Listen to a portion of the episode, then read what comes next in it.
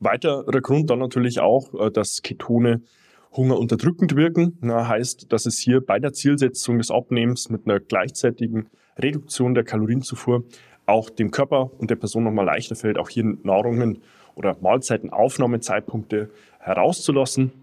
Beispielsweise kombiniert mit intermittierendem Fasten, wo man dann beispielsweise das Frühstück versucht hier rauszunehmen, ist einem dort einfach nochmal in Summe leichter fällt, diesen Aspekt der Umsetzung dann auch wirklich zu integrieren, ohne dabei massiven Hunger zu verspüren.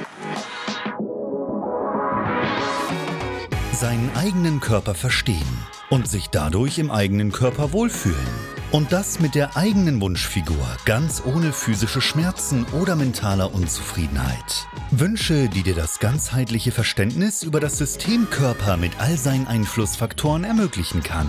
Doch wie nehme ich ohne Verzicht und Jojo-Effekt ab? Wie baue ich Muskulatur auf und wie werde ich meine physischen Schmerzen los? Wie schafft man es als vielbeschäftigte Person, seine Performance, Kraft und Ausdauer zu steigern, ohne viel Zeit und Ressourcen zu investieren? Diese Fragen und mehr beantwortet dir der TÜV-zertifizierte Personal Trainer David Bachmeier hier in der Körperkodex. Durch Zusammenarbeit mit über 240 Klienten und seinen eigenen Leidensweg nach der Diagnose Sportinvalide durch Rheuma weiß er genau, an welchen Stellschrauben gedreht werden muss, um auch dich an dein Ziel zu bringen. Bevor es losgeht, noch ein kleiner Hinweis. In diesem Podcast geht es nicht um Krankheit, sondern um Gesundheit. Aus diesem Grund beinhaltet dieser Podcast in keiner Weise eine medizinische Beratung oder ersetzt diese in irgendeiner Weise. Und nun, ohne viele weitere Worte, los geht's!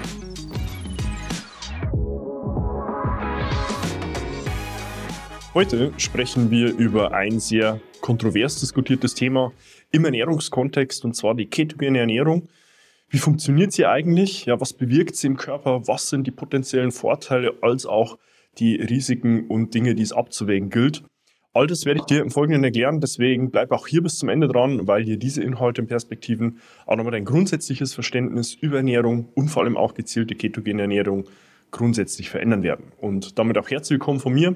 Mein Name ist David Bachmeier und als TÜV-zertifizierter Personal Trainer helfe ich Menschen dabei, in ihre Wunschfigur zu kommen das bedeutet letztlich abzunehmen, Muskulatur aufzubauen, Schmerzen zu überwinden und sich dadurch endlich wieder in dem Körper wohl und zufrieden zu fühlen.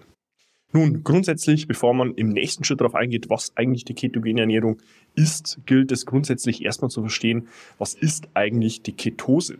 Die Ketose habe ich in einem meiner vorangegangenen Inhalte auch schon mal erklärt zu den exogenen Ketonen. Deswegen geh dort auch gerne nochmal zurück und hör dir auch diesen Inhalt oder sieh dir den Inhalt auch nochmal gerne an. Beschreibt letztlich einen Stoffwechselprozess, in dem der Körper auf natürliche Art und Weise hineinfinden kann. Und zwar immer dann, wenn er entweder, das ist Option 1, über einen gewissen Zeitraum hinweg keine Nahrung erhält, also keine klassischen Nährstoffe in Form von Eiweißen, Kohlenhydraten oder Fetten und somit nach 48 bis spätestens 72 Stunden auch die körpereigenen Kohlenhydratspeicher in Muskulatur und Leber so weit geleert sind, dass er nicht weiter darunter gehen will für eine mögliche Kampf- oder Fluchtsituation, dass auch kurzweilig die Muskulatur immer noch Energie zur Verfügung hat und auch gleichzeitig die Leber in der Lage ist, etwaige weitere Nahrungsabstinenz und damit einen potenziellen Blutzuckerabfall auch vermeiden zu können.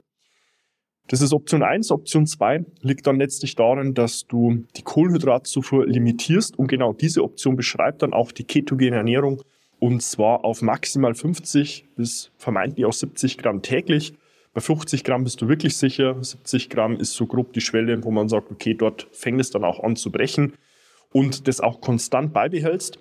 In dieser Option fällt dein Körper nach 7, 10, spätestens 14 Tagen in diesen Zustand der Ketose, weil der körpereigene Kohlenhydratbedarf nicht gedeckt mehr werden kann, der bei ungefähr 100 bis 150 Gramm täglich liegt. Wenn du diesen dann unterschreitest, um 30 bis 80 Gramm täglich, dann bist du hier nach 7, 10, spätestens 14 Tagen auch wirklich in der Lage, die körpereigenen Kohlenhydratspeicher, Muskulatur und Leber wieder entsprechend geleert zu haben, dass der Körper in diesen Prozess hineinfällt. In diesem versucht er aus Nahrungs- oder vor allem Körperfett Substitute zu bilden, sogenannte Ketone, die er genauso verstoffwechseln kann wie Kohlenhydrate und letztlich dem Hirn, den Organen und auch der Muskulatur direkt Energie liefern können. Wenn man nun weiß, was die ketogene Ernährung letztlich bedingt und wie sie sich darstellt, ist dann in der nächsten Schritt die Frage, was bringt mir das Ganze denn nun eigentlich oder wie wirken vor allem dann auch die Ketone auf meinen Organismus? Nun, auch dazu verweise ich gern auf meinen vorangegangenen Inhalt schon zu den exogenen Ketonen, die für dich die Möglichkeit darstellen, dass wenn du die ersten beiden Optionen nicht integrierst, auch über eine Zufuhr eines Nahrungsergänzungsmittels in der Lage bist, zumindest vier bis sechs Stunden lang in diesen Zustand hineinzukommen, ohne etwas anderes dafür tun zu müssen. Wenn du jetzt grundsätzlich langfristig auch an den Vorteilen dieser Ketone interessiert bist und die ketogene Ernährung für dich dann auch als mögliches Mittel der Wahl herauskristallisiert hast, ist grundsätzlich erstmal der große Vorteil von Ketonen, dass sie mit deutlich weniger Reibungsverlust verstoffwechselt werden als im Vergleich dazu Kohlenhydrate. Man spricht ungefähr vom Faktor 45 weniger oxidativen Stress, der anfällt bei der Verstoffwechslung für Ketonen. Bedeutet, du gehst am Ende des Tages mit mehr verbleibender Energie und weniger resultierender Energie für die ganze Verdauungsarbeit aus dem Tag heraus. Bedeutet, du hast während des Tages vermeintlich auch deutlich mehr Kognition, mehr Performance, mehr Leistungsfähigkeit. Das reicht so weit, dass ich schon Personen begleitet habe in der ketogenen Ernährung bzw. deren Umsetzung, dass die eine Nacht lang auch gar nicht schlafen konnten, weil sie sagen, ich wusste gar nicht, wohin mit der Energie. Und auch während des Tages keine ja, Lochs, keine Tiefs mehr hatten. Das ist sicherlich hier mit einer der wichtigsten Faktoren. Gleichzeitig, und das ist auch ganz wichtig, sind die Ketone in der Lage, die Blut-Hirn-Schranke zu überwinden und sind somit direkt für das Hirn als Energieträger auch verstoffwechselbar. Letztlich, wenn man sich dann auch die weiteren Vorteile ansieht, muss man natürlich auch wissen, dass die ketogene Ernährung eigentlich aus der Therapie von Epilepsie herrührt, wo man auch eine sehr große Evidenz sieht und auch eine sehr signifikante positive Verbesserung der Frequenz, Häufigkeit als auch der Intensität möglicher Epilepsieanfälle. Ja, das Ganze hier mitunter natürlich auf die direkte Verfügbarkeit dieser Energie auf das Hirn mitunter zurückzuführen ist. Ja, nach der Wirkungsweise ist man dann hier eigentlich auch schon direkt bei den Vorteilen der ketogenen Ernährung mit angelangt, die eben genau daran liegt, eben mehr Energie im Alltag zu haben, mehr Fokus, weniger Brain Fog, weniger oxidativen Stress in der Verdauung und auch dort natürlich gezielt in der Lage ist, wenn das Ziel im Abnehmen liegt, auch nochmal verstärkt in die Fettstoffwechseltendenz hineinzukommen, den Körper nochmal zusätzlich auch darüber zu provozieren, aus vor allem Nahrungs- und Körperfett wieder Energie bereitzustellen und dort den körpereigenen Körperfettabbau nochmals zusätzlich zu pushen, ohne jetzt ganz gezielt etwas anderes dann am eigenen Verhalten nochmal weiter verändert zu haben. Weiterer Grund dann natürlich auch, äh, dass Ketone Hunger unterdrückend wirken. Na, heißt, dass es hier bei der Zielsetzung des Abnehmens mit einer gleichzeitigen Reduktion der Kalorienzufuhr auch dem Körper und der Person nochmal leichter fällt, auch hier Nahrungen oder Mahlzeitenaufnahmezeitpunkte herauszulassen beispielsweise kombiniert mit intermittierendem Fasten, wo man dann beispielsweise das Frühstück versucht hier rauszunehmen, ist einem dort einfach nochmal in Summe leichter fällt, diesen Aspekt der Umsetzung dann auch wirklich zu integrieren, ohne dabei massiven Hunger zu verspüren. Neben Epilepsie ist dann natürlich auch äh, jedwede andere Form von neurologischer Erkrankung auch nochmals abzuwägen, ob auch hier möglicher Therapievorteil herrscht bei der Umsetzung der ketogenen Ernährung. Wenn man nun sich die Vorteile vor Augen geführt hat, ist dann natürlich auch eine Abwägung hin zu den Nachteilen und möglichen Risiken notwendig. Die liegen vor allem erstmal darin, dass man auch sehen muss, man muss sicherstellen, dass man auch aus Eiweißen oder Fetten ausreichend Energiezufuhr sicherstellen kann, wenn das Ziel jetzt nicht wirklich im Abnehmen liegt. Heißt für Personen, die im Alltag dann auch versuchen, vor allem hin zu mehr Klarheit, mehr Fokus, den ähm, therapeutischen Vorzügen dann auch diese genießen zu können, gleichzeitig aber auch sicherstellen müssen, dass sie über ausreichend Eiweiß- und Fettzufuhr auch ihre eigentliche Energiebilanz decken können. Das sehe ich nämlich ganz häufig auch bei Personen, die selbst schon eine ketogene Ernährung versucht haben zu integrieren und nicht das Ziel verfolgen, Körperfett abzubauen und Gewicht zu verlieren, als eigentliches Problem, was sie in der Umsetzung nicht beachtet haben, weiterhin die Energiebilanz versuchen hochzuhalten. Weil natürlich über eine kohlenhydratreduzierte Ernährungsweise mit 50 bis 70 Gramm, und da muss man ganz ehrlich sein, die sind sehr, sehr schnell erreicht, ja, weil das sind gerade mal zwei mittelgroße Bananenmittel auf Tagesbasis. Es dort einfach sehr schwer fällt, Personen im Eigenversuch dort wirklich auf eine Energiebilanz zu kommen. Wenn dann natürlich auch noch nicht sichergestellt ist, dass adäquate Trainingsreize vor allem hin zum Kraft- und Muskelaufbau gesetzt werden, ist dann auch ein weiteres mögliches Risiko Muskelabbau und gleichzeitig auch eine sogenannte Ketogrippe.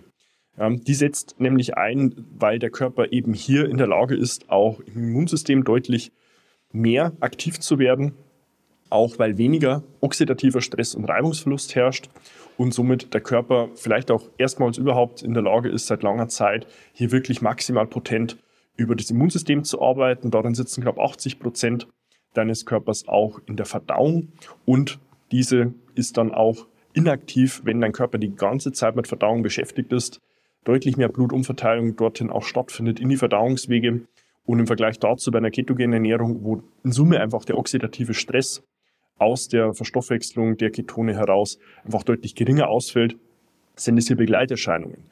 Die setzen unterschiedlich früh und auch unterschiedlich stark und variabel ein. Aus meiner Erfahrung heraus in der Regel so ab Tag 4 bis 7 ist meistens so die kritischste Zeit. Das können auch grippeähnliche Symptome sein wie Kopfschmerzen, Gliederschmerzen, Niedergeschlagenheit. Und das muss man in jedem Fall mit auf dem Schirm haben.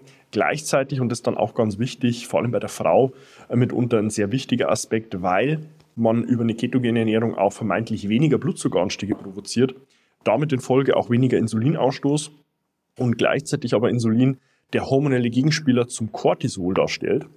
Und wenn man ohnehin schon in einer sehr gestressten Alltagssituation ist, sehr viel beruflichen, sehr viel privaten Stress mitbringt und dann vermeintlich auch einen erhöhten Cortisolwert ohnehin schon besitzt und dann noch versucht, über ketogene Ernährung und ein gleichzeitiges äh, Kaloriendefizit und eine negative Ernährungsbilanz, eine Energiebilanz, auch nochmal zusätzlich dem Körper Stress vermittelt und aber gleichzeitig der hormonelle Gegenpol, das Insulin, fehlt, läuft man dann einfach Gefahr, langfristig einen noch erhöhten Cortisolspiegel zu haben. Und dieser ist in jedem Fall nicht gesundheitsförderlich, sondern ganz im Gegenteil auch langfristig gesundheitsschädlich. Auch dazu habe ich schon separate Inhalte und auch Podcast-Folgen mit aufgenommen, deswegen sieh auch dort sehr gerne mal rein.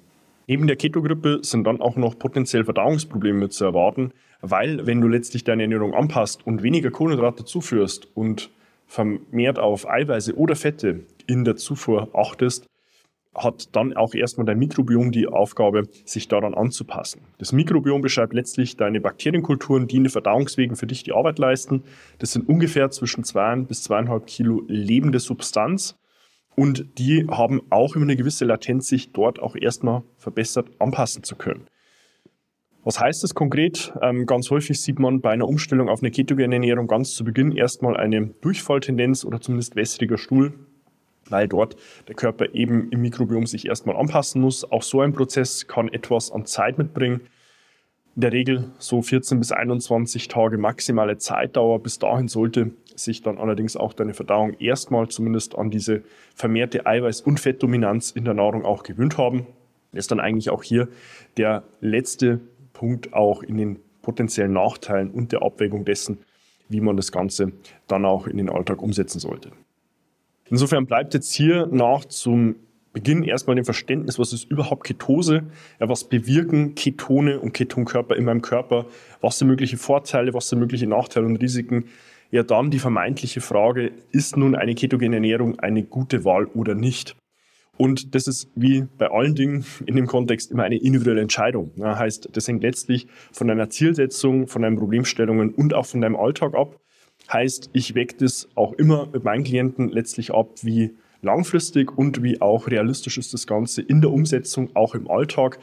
Als Zwischensequenz, vor allem bei Personen, die ganz zu Beginn erstmal versuchen wollen, abzunehmen, den ganzen Prozess auch nochmal zusätzlich unterstützen wollen, dass dein Körper verbessert auch in der Lage ist, aus vor allem Körperfett Energie bereitzustellen, sehe ich das Ganze als eine sehr gute Art und Weise und auch eine sehr potente Art und Weise an, um in möglichst kurzer Zeit möglichst viel an Körperfett und Gewicht zu verlieren. Gleichzeitig muss man das aber auch immer abwägen, kommt die Person vielleicht ohnehin schon aus einer sehr gestressten Situation und schieße ich mir damit nicht nur nochmal zusätzlich eins von Latz. Heißt, dort ist in jedem Fall auch immer eine entsprechende Diagnostik notwendig, gegebenenfalls auch über Hormonwerte im Blut, um dann eben abzuwägen, welche Möglichkeiten hat man. Langfristig betrachtet muss man natürlich immer sehen, ist es nicht unbedingt gesellschaftsfähig. Ja, man hat bei der Lebensmittelauswahl jetzt in Restaurants auf jeden Fall eine große Herausforderung, weil eigentlich alle primären Kohlenhydratquellen wie beispielsweise Getreide, Kartoffeln eigentlich schon fast komplett durchs Raster fallen, weil mit 50 bis 70 Gramm täglich bin ich dort einfach sehr, sehr stark limitiert. Sehe aber auf der anderen Seite auch ähm, Erfahrungswerte von Klienten, die rein über eine ketogene Ernährung fast ausschließlich damit in der Lage waren, auch langfristige gesundheitliche Probleme wie beispielsweise auch Hautunreinheiten, Akne, Neurodermitis, Verdauungsprobleme, auch damit wirklich langfristig aus der Welt zu bringen. Und in dem Fall will ich dich hier dann auch nur ermuntern, für dich selbst nochmal auch abzuwägen, nach dieser Klarheit hier in dem Fall, was ist für dich dann auch individuell eine richtige Herangehensweise.